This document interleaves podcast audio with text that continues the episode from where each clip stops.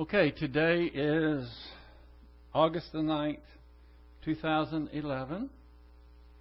I can't think of any announcements other than we need to continue to pray for rain. This is the worst drought I can ever remember.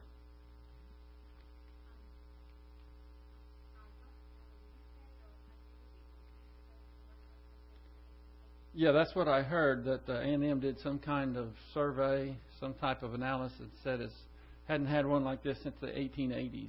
It's a long time ago. So uh, let's prepare ourselves in our usual fashion. We'll have a few moments of silent prayer, the option of rebound if necessary. Let us pray.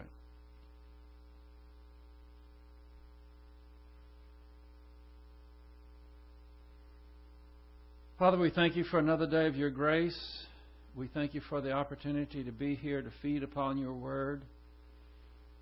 We know that we can rely on you to provide for all of our needs. You know how desperately we need rain, so we pray that you will uh, grant that to us and that in the meantime you'll give us the strength and grace to endure, along with all the other exigencies that we face, that we will apply doctrine, faith, rest and depend upon your mighty grace that is always sufficient. We pray that you will help us to focus this evening, for we pray it in Christ's name. Amen. I got an email. I thought it was pretty neat. It's fairly short. Teenage boy had just passed his driving test and inquired of his father as to when they could discuss his use of the car. His father said, He'd make a deal with his son. You bring up your grades from a C to a B average, study your Bible, and get your hair cut. Then we'll talk about the car. The boy thought about it for a moment, decided he'll settle for the offer, and they agreed upon it. After about six weeks, the father said, Son, you brought your grades up, and observe that you have been studying your Bible, but I'm disappointed in that you haven't cut your hair. And the boy said, You know, Dad, I've been thinking about that, and I've noticed in my studies of the Bible that the Samson had long hair, John the Baptist had long hair, Moses had long hair. There's even evidence that Jesus had long hair. And the dad replied, Are you ready for this? Yeah. Did you notice they also walked everywhere they went?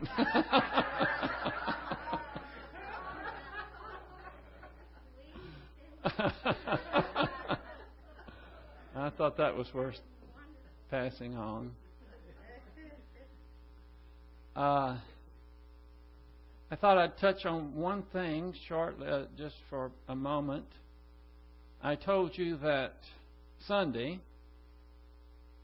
that we have to use discernment in everything that we do, and what occurred in Houston Saturday, the uh, prayer day was something that appears to be a right thing done in the wrong way. And I have heard and seen different comments since then. And I just wanted to reiterate again that we do not align ourselves and unite with false teachers, even if it's for or at a function that is legitimate, even if it's good, we do not unite with them. And I'm going to give you a few scriptures to underscore that. I gave you a couple Sunday, but I thought I'd give you a couple more uh, this evening. Second Corinthians chapter 6 verse 14. In fact, I have these on the screen for you. Do not be bound together with unbelievers, for what partnership has righteousness and lawlessness? Or what fellowship has light with darkness?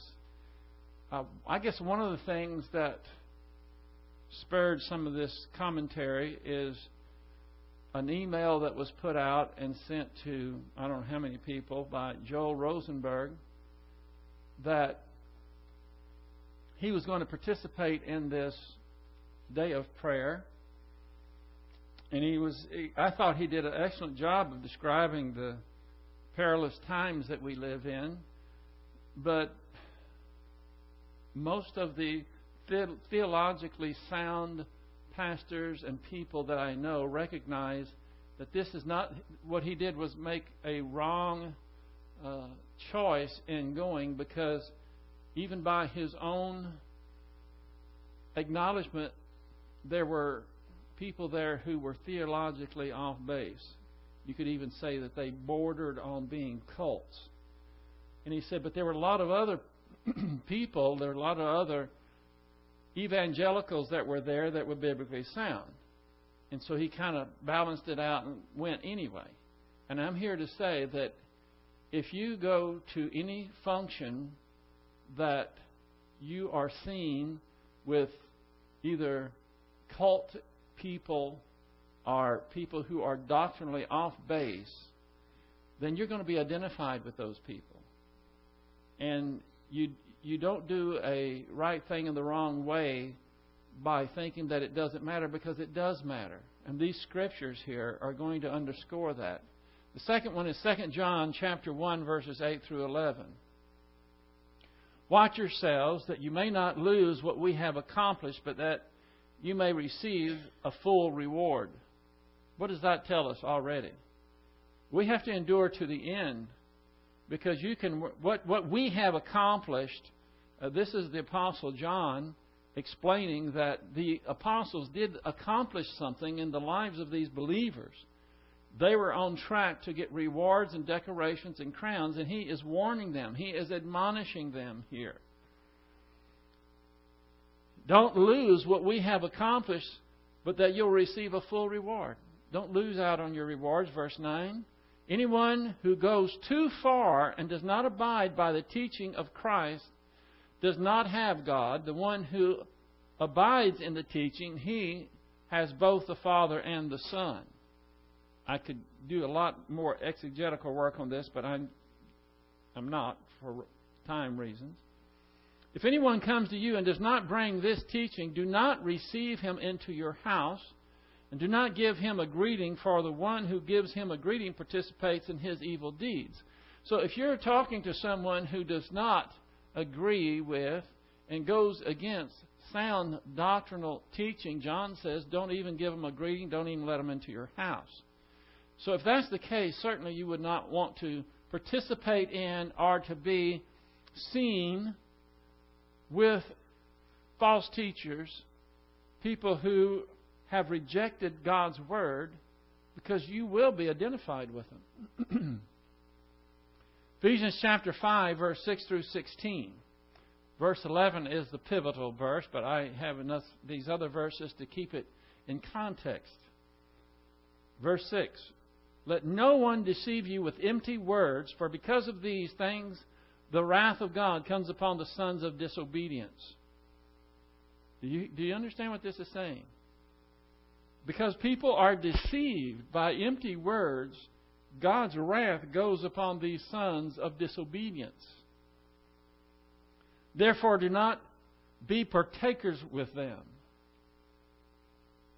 For you were formerly in darkness, but now you are light in the world. Walk as children of light. For the fruit of light consists in all goodness and righteousness and truth. Trying to learn what is pleasing to the Lord. Isn't that what we're doing here? We're trying to learn what is pleasing to the Lord. We're trying to learn how to walk in lightness, in light, and in righteousness and truth. Now, here's the pivotal verse, verse 11. And do not participate in the unfruitful deeds of darkness, but instead even expose them. Now, when you expose these people who are in darkness but claim to be ministers of light, you can expect to get a lot of flack. Dave Hunt with the Berean Call, and Tom, what's his last name? McCann? Mc, Mc, uh, McMahon. Tom McMahon. Uh, both of them get attacked every week because they are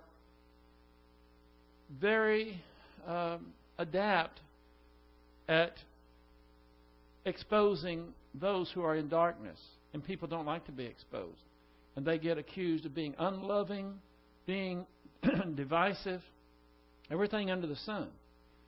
But this says don't, don't participate with them. Don't go to a day of prayer. Don't participate in that if there are those who are in darkness.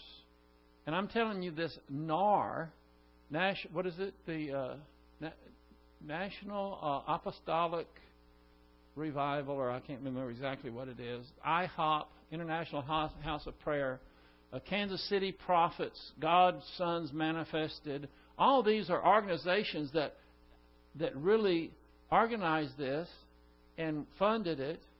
And all of these, the ones that I'm talking about, are I don't even know if they're believers, but they're certainly uh, not dispensational. They are not. Uh, their eschatology is completely skewed, and um, they're probably into lordship salvation, all these other things. For it is disgraceful even to speak of things which are done by them in secret. But all things become visible when they are exposed by light, for everything that becomes visible is light. For this reason it says, Awake, sleeper. He's telling these people, like I would say, Joel Rosenberg, and I, I have nothing to, I'm not trying to disparage him. I'm just saying that he made a mistake in judgment. He did not uh, refused to participate and he did not expose him. he became part of it. So he says, Awake, sleeper, and arise from the dead. This is from not necessarily spiritual death, but operational death. Believers who aren't learning doctrine, they're not applying doctrine. They're, they are as in the spiritual realm as if they are dead. They can produce no divine good. They are ignorant. They are part of the problem, not part of the solution. And Christ will shine on you. Therefore, be careful how you walk, not as unwise, but as unwise men, uh, but as wise, making the most of your time because the days are evil. We have to be careful how we walk. That means we have to be careful with regards to the decisions that we make. Let me give you just a couple of practical applications because I get these type of questions all the time. I've had people come to me and said, I have some friends that are getting married and they're going to get married in a Catholic church. Should I attend that or not? And I say, of course, there's nothing wrong with marriage. It's a divine institution. What church it is in is really of no consequence. However, most weddings that take place in Catholic churches have the Mass. And you do not want to take Mass, you don't want to take communion in any Catholic church or any Lutheran church. You might think that you're going doing the same thing that you do here, but it is totally different. It is an abomination and it's blasphemous because they think that that, that cup and that bread is actually the body and the blood of Jesus Christ, and you have to ingest these in order to have your sins forgiven. It's called the sacrifice of the Mass. But if you don't take the Mass and you're going to a wedding at a Catholic church, I don't see anything wrong with it. However, I would say, and I've had people disagree with me on this, but I still think that they're wrong. If you are invited to go to a christening, I would, if someone asked me, is it okay to go to a christening? I would say I would not do it. Because if you go to a wedding, even if it's at a Catholic church, there's nothing biblically wrong about going to a wedding. It's the right right thing to do. It, and it's for both believers and unbelievers. It's a divine institution. But if you go to a christening, a christening is baptizing a baby. Um, even if you say, I'm just going there uh, just so that I won't make my friends or my family members angry, uh, I, I don't really believe in it, but I don't see any harm in going there. Well, if you ever were approached by someone and they thought that you had to be baptized in order to be saved, and you tried to argue against that, they said, Yeah, but you were at the christening. See, they identify your presence there with you thinking that this is a legitimate function. So we have to use discernment. It's the same thing with the day of prayer. Nothing wrong with a day of prayer. Totally constitutional. I explained that to you. but you have to do a right thing in the right way. You have to use discernment. And if you're going to go there and there are all these uh, people that are way off base theologically, even with regards to the gospel, you don't want to be identified with those people because it's going to hurt your testimony. It's going to hurt you standing for truth someday. And the Bible tells us don't do it. One more verse. Romans, no, two more verses. Romans 16, verses 17 through 19. Now I urge you, brethren, keep your eyes on those who cause dissensions and hindrances contrary to the teaching which you have learned and turn away from them. What does that have to do with going to a function where there are unbelievers there? It's never worth it to go to a function if you have to actually compromise your doctrine to do so.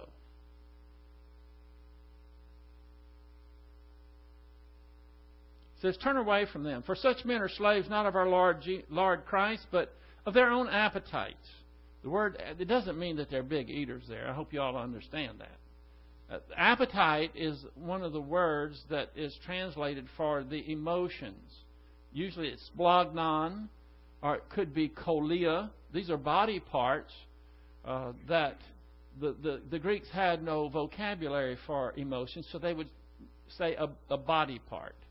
This is probably cholia. It's probably talking about the stomach. It's talking about their emotions. So, for such men are not slaves of the Lord Christ, but of their own, you could say, emotions there. Very emotional about this. And by smooth and flattering speech, they deceive the hearts of the unsuspecting, for the report of your obedience has reached to all. Therefore, I am rejoicing over you. But I want you to be wise in what is good and innocent in what is evil. And that takes discernment. Here's the last one uh, Jude chapter 1, verse 3. Beloved, while I was making every effort to write you about our common salvation, I felt the necessity to write to you appealing that you contend earnestly for the faith which was once for all delivered to the saints. For some people, contending earnestly for the faith is like waving a, a red flag in front of a bull. They love to do it. They love to contend. They would climb a tree to argue when they could stand on the ground and just be civil. Uh, they're looking for excuses to contend with people, and that is not the kind of contention that this is talking about. The contention that you have to contend for it is that there are so many false gospels, false teachers, there's so many people that are way off base when it comes to doctrine that we can't we, we don't have to go around picking fights with people. That's not what it's saying. But don't back away either. And, and we're going to get into the right way to stand firm for the faith and the wrong way to stand firm for the faith, probably even tonight. But contending for the faith is what a lot of believers will shy away from because I don't like to argue. Well, we're not talking about arguing. The Bible says, Come, let us reason together. And it's not that you're trying to lord it over anyone. And I'll say it over and over and over again. If you ask questions, it's not contending. You're trying to find out what someone believes, why they believe it, and as far as they're concerned, they might see you as a possible proselyte. Maybe they can woo you over to their side. All you're doing is asking questions. If they have a different take on how to get to heaven, don't you want to know what it is? Rather than just firing away and giving them everything in your arsenal as far as the gospel is concerned, and after about a half a minute they've tuned out, they're not even listening to you. How about asking them, well, what do you think? And they'll say, blah, blah, blah, whatever they, oh, okay, well, where do you get that idea? Where's that come from? Oh, well, it's somewhere in the Bible. Oh, really? Where in the Bible? And already, most of the time, they're backtracking. They're on their heels because they make up all this stuff. They don't know anything. Most of them don't. And if they do, fine. Let them go to the Scriptures. But the reason why most Christians won't do that is it's much easier to spill your guts about everything you know about a particular doctrine and think, well, I did my job, now I'm gone. That way you don't have to answer questions. That way you don't have to have any particular precision in answering questions. It doesn't take that much knowledge just to spill out everything you know about any particular given doctrine. But if you're going to be able to ask questions and you don't know where they're going to lead, that's a little bit scary, isn't it? But that's why we have to be prepared. We have to be ready. Whether it winds up talking about tongues, whether it talks about uh, abortion, whether it's talking about the emerging church, whether it's talking about baptism, whether it's talking about um, the rapture. There's a whole host of things that we should be able to discuss on a level that most people cannot. That's why we're here. That's why we're being prepared. It's not just so that we can fill our homes up with, with notes, class notes, or to go around and think, boy, I'm a spiritual giant. I hardly ever miss. We have to be practical about it. And the person that asks questions is the one that's going to really penetrate into the soul of the people that they are addressing because it makes people think. If you're just going on and on about uh, some particular doctrine and they're not interested in it, they'll tune out, and when you're done and you don't even know if they've accepted it, most of the time believers will will start uh, getting on their soapbox about a particular issue, and they don't even know what the other person believes. They might not even be scratching where that person itches. A lot of times it's not. I'm not fussing. I don't, I'm afraid somebody might think I'm fussing. I'm not fussing. I'm just trying to tell you that we are in an ocean of lies, deception, false doctrines, and every day we probably have an opportunity somewhere along the line to stand and contend for the faith. And we don't do it by arguing, we simply do it by finding out what someone believes and why do you believe it? What's so hard about that? And when you do that, when you ask a person what they believe, already they're off guard because hardly anybody is approached that way today. When was the last time someone asked you what you believe? And then when they spout out something that sounds good that they probably made up out of thin air, and you ask them, where did you get that idea? Then they're shocked again. What are, the, what are they going to do now? Nobody's ever asked them, why do I believe something? What is it based on? And if it's not the Bible, then what is that? It's just somebody else's opinion. Okay, go ahead.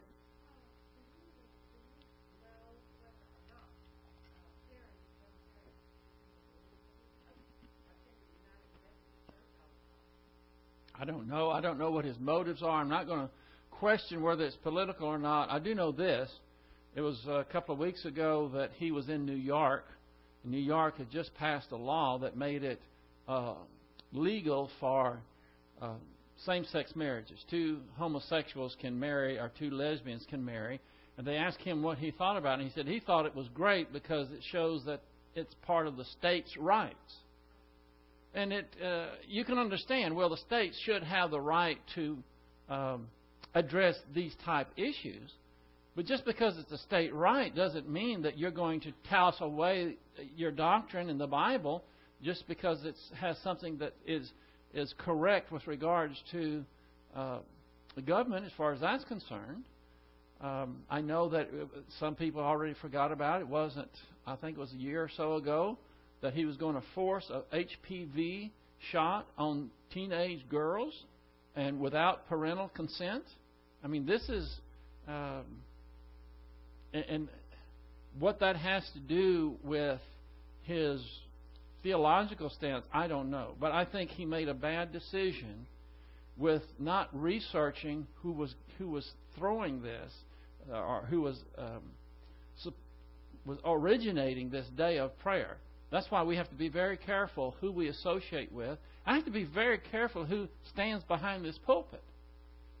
Because whoever stands behind this pulpit is really identif- identifying with Country Bible Church. And if somebody comes up, I'm not going to have anyone come behind this pulpit and start teaching a false doctrine uh, I do the best I can to keep that from occurring. But if it ever does, that person will never be back behind it again.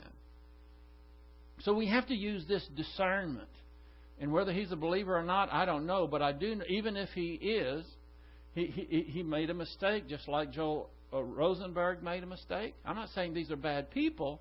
I'm saying that they misjudged in doing something that they thought was good, but it was not good because of the scriptures that I give you. When you have a something an an, an event like this and it's organized and, and funded by uh, people who do not uphold to sound doctrine, I won't have any part of it, and I don't think anyone should.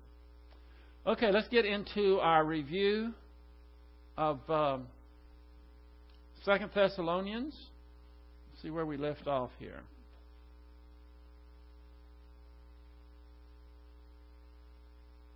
Boy, when I went back and started looking at this review, we covered a lot of things. That's why we're doing the review to help reinforce these uh, principles in your in your minds. This is where we're going. Verse 13 of Second Thessalonians chapter. We're in two, aren't we? Chapter two.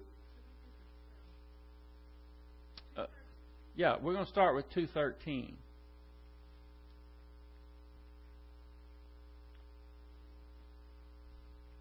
I don't have a scripture uh, for the screen there. So we'll just do it the old fashioned way. Second Thessalonians chapter 2 verse 17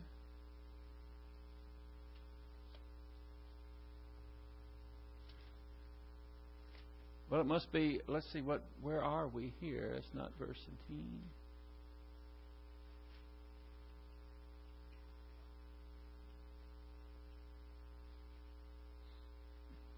Yeah.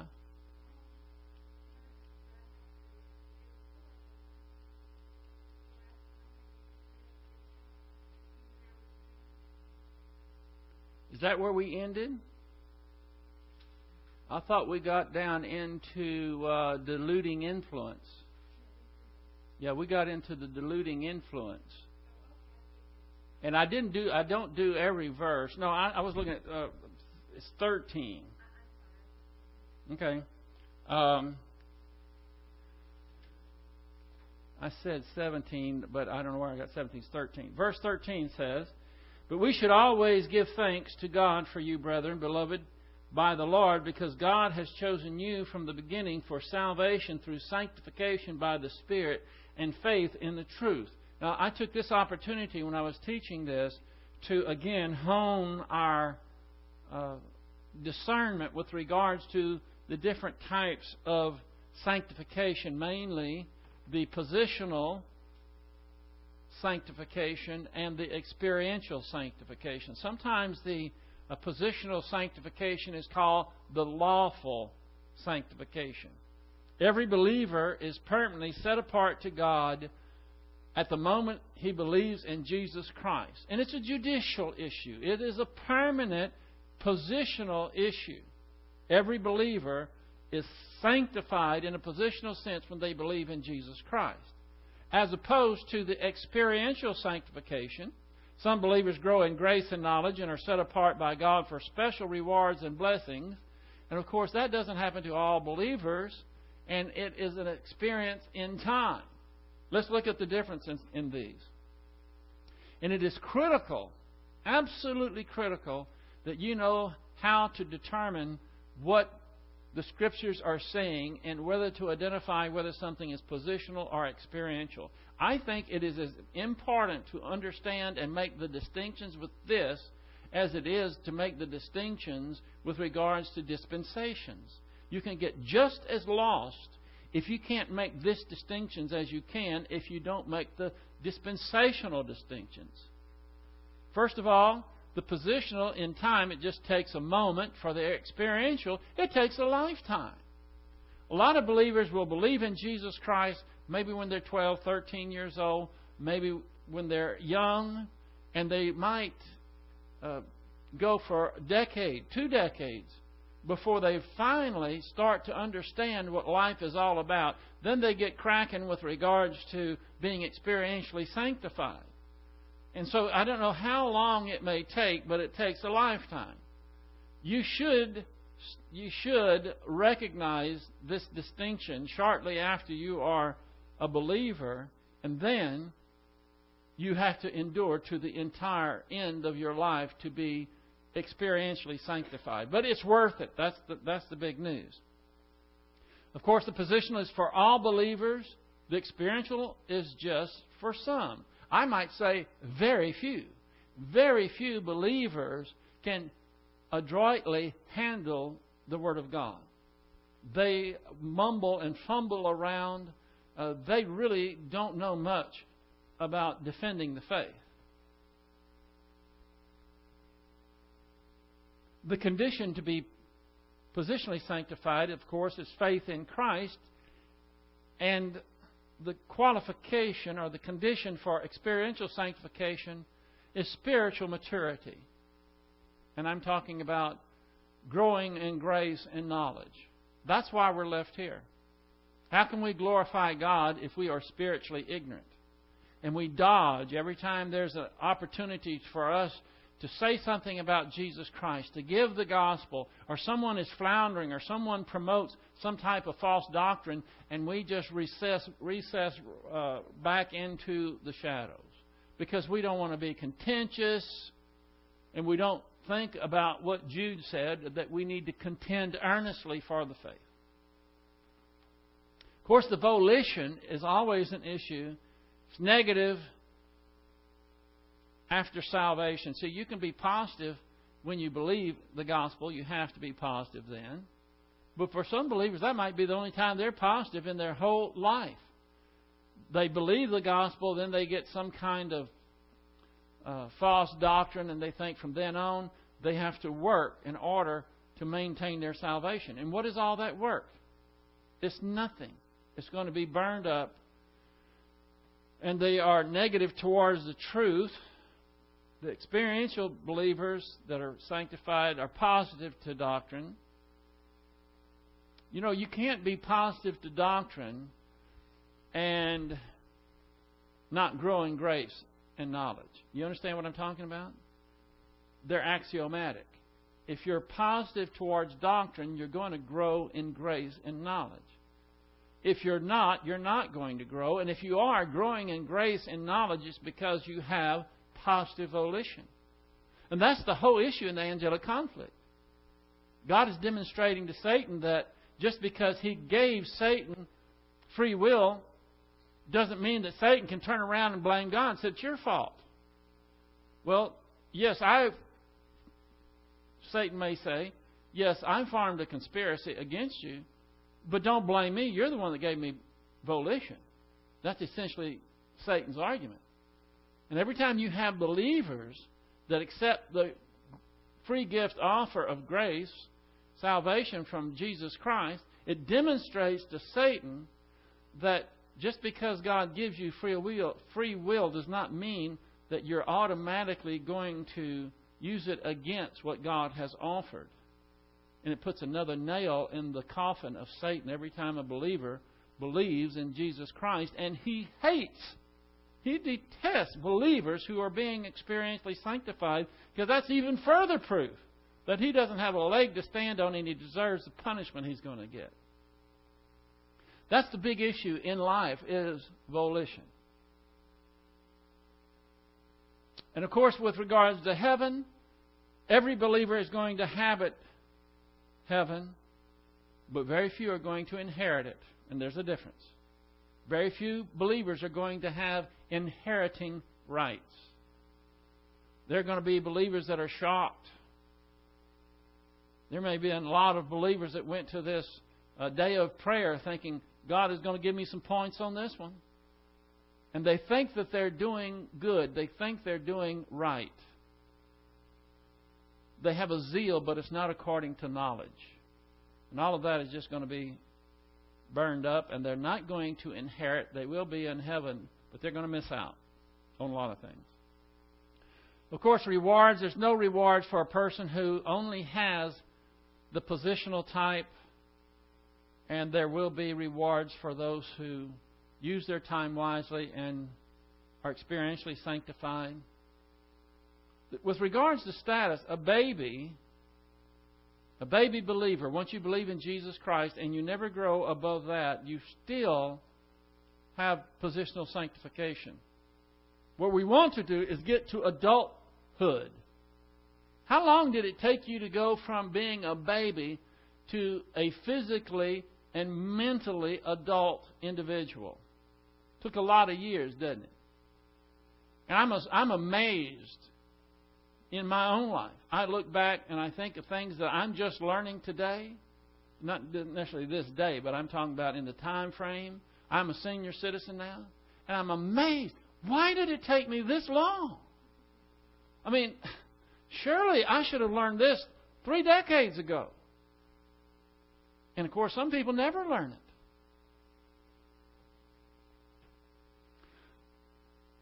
With regards to re- relationship, people who only have positional type are actually the enemy of God. See, this, this is the, the thing about what Christ did that I, I love about him. One of the things I love about him. You cannot sit on a fence. There's no neutral ground in this battle. Christ said, You're either for me or you're against me. And the Bible calls believers that are not positive that are ignorant, that are deceived, they're casualties in the angelic conflict. They call them, uh, the Bible calls them antichrists. They're the enemy. But the enemy still has God's righteousness. They still have His eternal life and so forth. Where we want to get to is to have the relationship to be a friend rather than an enemy. You know who it is that was designated a friend of God? Abraham. Boy, what a high accolade that is to be called a friend of God. Classification this is where I've had people leave this church. I actually had one person tell me, well, after they left the church, uh, well, I'll take it back. They didn't tell me. I got it through the scuttlebutt that the reason they left is that they got tired of, be, of me calling people losers. And I thought, well, uh, sorry about that, but uh, there, this is this is what a lot of Christians shy away from. They do not like anyone to say that you can be a believer in the Lord Jesus Christ and be a loser. And I'm here to say most believers in Jesus Christ are big time losers. They are pathetic. And the only reason we are not is because of God's grace. But they're losers because of their own volition. They choose not to grow. They choose to spend their time elsewhere when Bible class or church is going on. They don't open their Bibles. They don't listen to a tape. They don't go to the internet. They don't do anything. And then they are incensed when someone says that there are believers who are losers. Let me tell you one thing they'll find out one day that they're losers.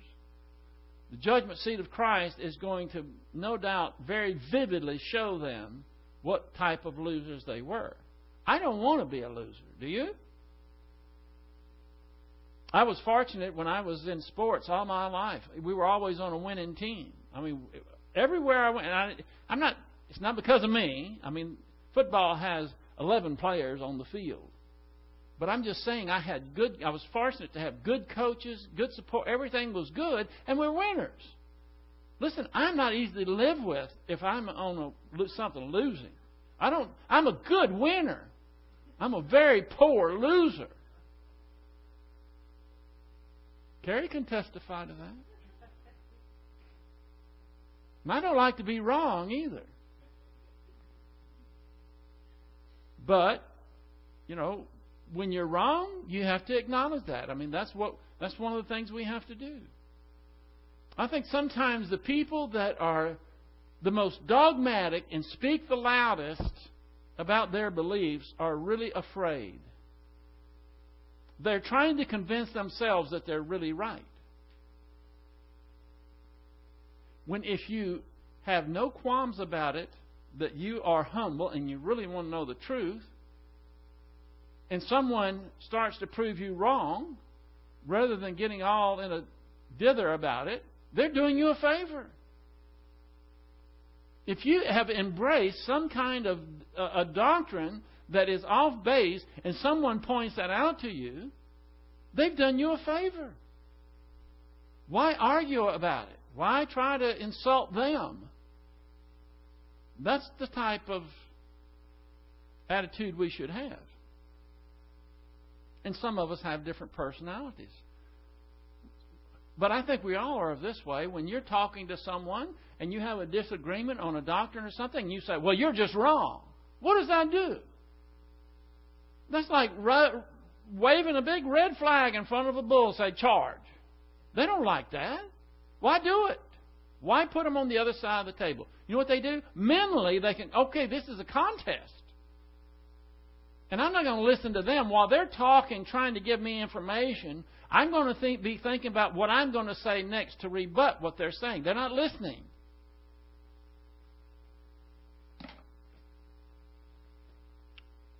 Verse 15. See, we're skipping some verses. We went from verse 13 to verse 15. So then, brethren, look at that. You should have this underlined in your Bible. Stand firm and hold to the tradition which you were taught, whether by word of mouth or by letter from us. Do you know that we spent about, I don't know, what was it, four weeks on this verse? At least two major doctrines came out of this verse. Do y'all remember that? You're looking at me like you don't remember this. First of all, let's look at the stand firm. We are required to stand firm. Look, look at uh, verse 15. So, brethren, stand firm. That's the, that's the text in 2 Thessalonians. 1 Corinthians 16, 13. Be on the alert. Stand firm in the faith. Both on, be on the alert and stand, first, uh, stand firm are present active imperatives. Keep on standing firm. And it, these are all imperatives. In fact, I didn't put in every one of these. But most of them are imperatives. You're commanded to stand firm. And when you stand firm, you're going to have people saying, Oh, well, you just are contentious. When you say, Okay, let's go to the Bible, see what the Bible says. Do you know how many people will actually stick with you and start looking up scriptures when you say something like do y'all ever get out and do these things do you ever talk to someone and they say well you know uh, moses uh, had a iPod. I'm just throwing this out. Something silly. I mean, just something that you know is wrong. And you say, really? Moses had an iPod? Well, where do you see that in the Bible? Can you show me? Do you ever ask people to show you in the Bible? How many times do they do that? How many times can they go to a verse when you say, well, let's look at what God says? Do you ever have any experience doing that? I can't. Rem- I would say probably at least 75% of the time when you say, well, let's, where does it say that in the Bible? Let's go to the Bible. You know what they do? Oh, well, I, I know it's in there somewhere. You ever heard that before? Stand firm. Philippians 1.27. Only conduct yourselves in a manner worthy of the gospel of Christ. I've got uh, some morphology there. Let's see what that is as a member of the royal family of God. That's what that's talking about. So whether I come and see you or remain absent, I will bear, I will hear of you that you are standing firm, present tense, in one spirit, unity and cooperation with one mind. That's important. All of us here are of one mind. Anyone could take us and individually go out in the parking lot and ask us, fundamental biblical questions, and we all should come up with the same answer. That's being of the same mind, especially when it comes to the gospel. We understand it's faith alone in Christ alone. with one mind, striving together. We should strive with one another and not against one another for the faith of the gospel, the body of truth emphasizing grace. Romans 11:20 But you stand firm. This is a perfect active indicative. When you stand firm, it has ongoing results.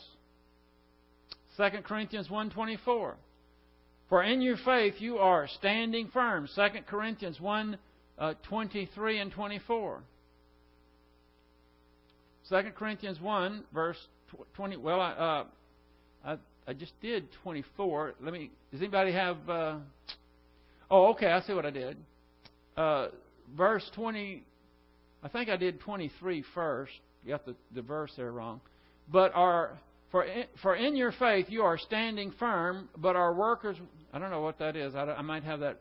Anybody look up. Uh, Somebody look up 2 Corinthians 1.23 and tell me if that's correct.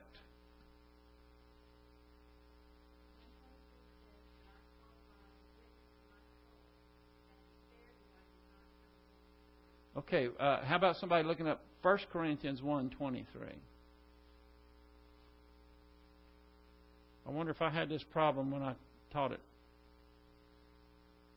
1 Corinthians 1.23.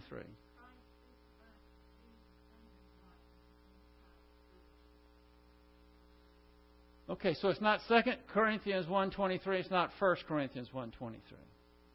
Okay. There's a verse. it's somewhere in the Bible. oh boy, did I get caught in that one. Oh. I'll tell you what. I will find it. What?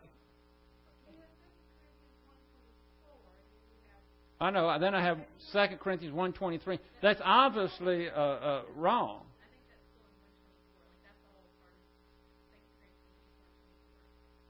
Well, she just read 2 Corinthians 1.24 and it didn't sound anything like that. All right, what is what, what somebody read 124.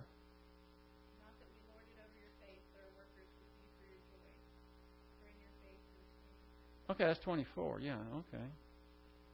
But uh, the whole thing is, did you say the first part was for in your faith you are standing firm? So the whole thing is 24?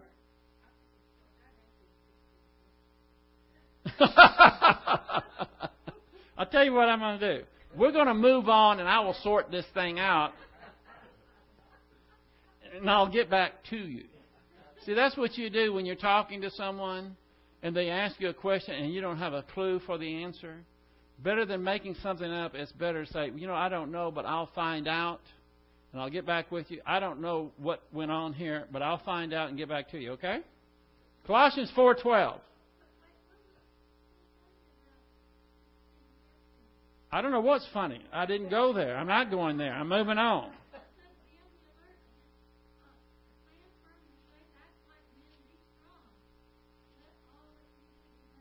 We already got that up there. Here's 1 Corinthians 16:13 right up here. I already did that one. And now I'm down here, and I got in the in the mud down here in 2 Corinthians 1:24, whatever that is. Um, so, but we're moving on now. Do you see what I'm trying to do? Do you see how all these are in red, standing firm? I don't even think I'd have to read anymore. Just look up here.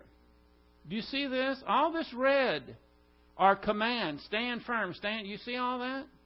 That's the point I'm trying to get across to you. We are commanded over and over and over again in the Bible to stand firm. And you cannot stand firm unless you have knowledge. You cannot be a good and faithful servant and be a spiritual ignoramus, which most believers are. Now we're moving on. No believer can stand firm for the grace of God without standing firm for the gospel. Now, I told you we were going to go into the right way and the wrong way to stand firm. Every day we are under God's direct commands to stand firm for His Word. And back to that day of prayer again, I think that, for instance, Brandon House and uh, Dr. Uh, Robbie Dean and a number of other theologians and pastors that I know were doing the right thing. They stood firm and did not take part in that day of prayer. And they, like myself, told their congregations why. That is standing firm. And we need to be able to stand firm on whatever issue it is. It's not that you're a spiritual know it all, but who else is going to enlighten the masses if it's not believers who are standing firm? And how many believers are able to do that? Out of all the people that you know, how many would you say, percentage wise, are capable of standing firm for the faith? I, I would imagine that hardly anyone here could say, and I'm excluding this our own church family, excluding our own church family. I doubt that there's anybody here that could say that uh, any percent wise that any of them would be over ten percent. I doubt that anybody. In other words, ninety at least ninety percent of the people that you know could not stand firm for the faith, and I'm talking about believers. Would you agree to that? And those who do try to stand firm for the faith, they do it the wrong way. It's important that we do the right thing in a right way. Because if you do the right thing in a wrong way, what is it? It's wrong, isn't it? I don't care if it's the right thing, you do it in the wrong way, it's wrong. It, this, even children have to learn this. Have you ever seen a child uh, go and take a toy from another child and uh, just just take it away from him. And you say, no, no, you don't do that. Now you tell that that uh, you tell Johnny over there that you're sorry for that, and he says, I'm sorry. What is that? That's doing the right thing in the wrong way, isn't it? Don't you start teaching them even right then? Now that doesn't mean a thing. Now that that shows that you're not sorry. Maybe I need to give you a little enforced humility. Maybe you need to stand in the corner for a half an hour and see then if you might be sorry for taking it. We teach that very early on that it's important to do the right thing in the right way. How about if you do the wrong thing in the right way? Is that what is that? Still wrong, isn't it? Boy, life is hard, isn't it? Huh? Not only do we have to do the right thing, we have to do it the right way. And how can you know if you're doing it the right way if you don't have doctrine circulating in your stream of consciousness? It's just a guess. You know how most people make decisions whether uh, to do something, uh, trying to do the right thing the right way? You know how most people decide? From their splanchna and their cholia, their emotions. It's all about feeling. And when someone is angry, when someone is spiteful, do you think they're going to be able to do the right thing in the right way? No, they're going to be doing the wrong thing in the wrong way. Is there is there a way to do the wrong thing in the wrong way? Maybe they're doing the wrong thing in the right way. The right way would uh, I don't know. I won't get into that. Too late in the message here. In fact, I think we're going to shut down because this is a good place. This is see the wrong way to stand firm. We need some practical applications when we are on the front lines and we're talking to people about Jesus Christ, we're talking to them about any given subject, we need to make sure that we don't fall into all the pitfalls that are there. You already see the first one arguing with unbelievers over non essentials. Um, and then people do it, and it's easy to do because that's what the, the unbelievers will try to drag you into that. You ever talked to a Jehovah Witness before? How have you not? Is my question. How do you dodge them? They're everywhere. They'll seek you out. You go get under the bed and they'll knock on that door. And they're going to try to make non essentials the issue. They come, I, you know, I live way out in the boonies, and they come out and find me. The First thing they want to do is give me some kind of little deal for some kind of little tract. They said, it's 25 cents. I said, I'll tell you what, I got a tract I'll give you for free. Oh, we can't take that. This wasn't written by anyone. This was written for by me for this very exact situation. And the booklet is in there. It's called "The Truth About What Really Matters," and it was designed to open the eyes of Jehovah Witnesses specifically. You'll not see heaven mentioned in there because if you mention heaven, they go off on a big toot about there's no heaven and all this. So I said, I will I'll, I'll, tell you what. I'll even make a deal. I'll go. I will do something I won't normally do. I'll pay you a quarter for your track, and I'll give you mine for free. But I won't take your track if you won't take mine. And they said, "Well, we can't do that." Then I said, "I have nothing more to say to you. If you don't even want to be open enough to where you're going to listen to something that I wrote for this specific occasion, and it's free, and I'll even take your your track, and I promise that I will read it." and I'll pay you a quarter for it. And you're not even going to go for a deal like that. You're not going to listen to any other deals that I have either. And I said, I didn't say good day to them. I just said, there's the gate. Was I being unfair? Uh, no. We ha- again, this is discernment. You know why they won't take anything from you? It's, it's a hard and fast rule. Now, they always come in twos. Uh, maybe very unlikely, but maybe you'll just one will come sometimes. But most of the time, it's two or more. Because every time I started, they, start talking to me, and I start making, some, I start penetrating with truth. The other one's got the other one by the arm, dragging them out the door. And if they really start listening to you, and you really start making some headway, that other one is going to drag them out. That's why they're there. They, oh, we do it for safety. I've even seen husband and wife. I had a wife literally take her husband by the arm and drag him out of my garden. It's time to go, Henry. That's the one where I was wearing the t shirt with the Miller beer on it.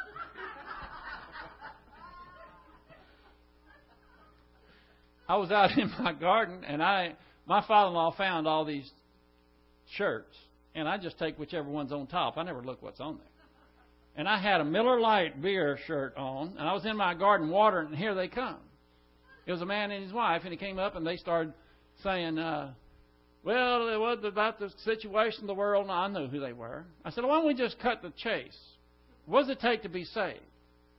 Oh, well, you got to believe in Jesus Christ. Oh, good. Is that all? Remember? Is that all? Questions? Oh, no. Uh, you have to be a good person. You got to do a little bit of all this. I said, Really? Where is that? And he said, Oh, well, you can lose your salvation. I said, One verse. There's, that's a thick book right there. Show me one verse. And I'll even go to your New World Translation. Show me in there anything. Anyway, it wasn't in a minute or two. They asked me, they said, Are you a pastor? I said, Yes. And boy, she was she like this. And uh, anyway, they kept looking down at my, you know, and I didn't know what. They kept looking down. I, I didn't know what it was. And they were really confused. Here, way out in the sticks outside of Greenvine, Texas, in a garden, a guy wearing a beer T-shirt, and they're having all kind of difficulty. And it wasn't until after they left that I thought, "What is that?" And I saw I just had a big hoot there. I just got that really, I'm sure, uh, was a confusing day for them. But you never know. You have to always be prepared, don't we? To uh, give the reason for the hope that is in us to anyone who comes by at any time. The best way to do that is ask questions. You see, all I did was ask questions. I never preached to them. I never. It, but the questions that I asked were so penetrating. Evidently, nobody's out there asking questions. So, anyway, we'll pick this up next time, and we'll start with the right, the, the, the wrong way to stand firm than the right way. Let's close. Father, thank you for this time you've given us that we can see more clearly what our mission is, and that is to stand firm for the faith, to be able to distinguish. It's very important for us to understand the difference between positional sanctification and experiential sanctification and all the other distinctions that are in the Bible, and this doesn't happen overnight. It's one thing to know it, it's another thing to articulate it, and then even another thing to be able to be on the front lines when there's an, a believer that is confused or an unbeliever, the whole, their whole destiny is at stake. We pray that you will help us to be sharp, to continue to learn and grow, so that we can serve you in a way that will glorify you. We pray this in Christ's name. Amen.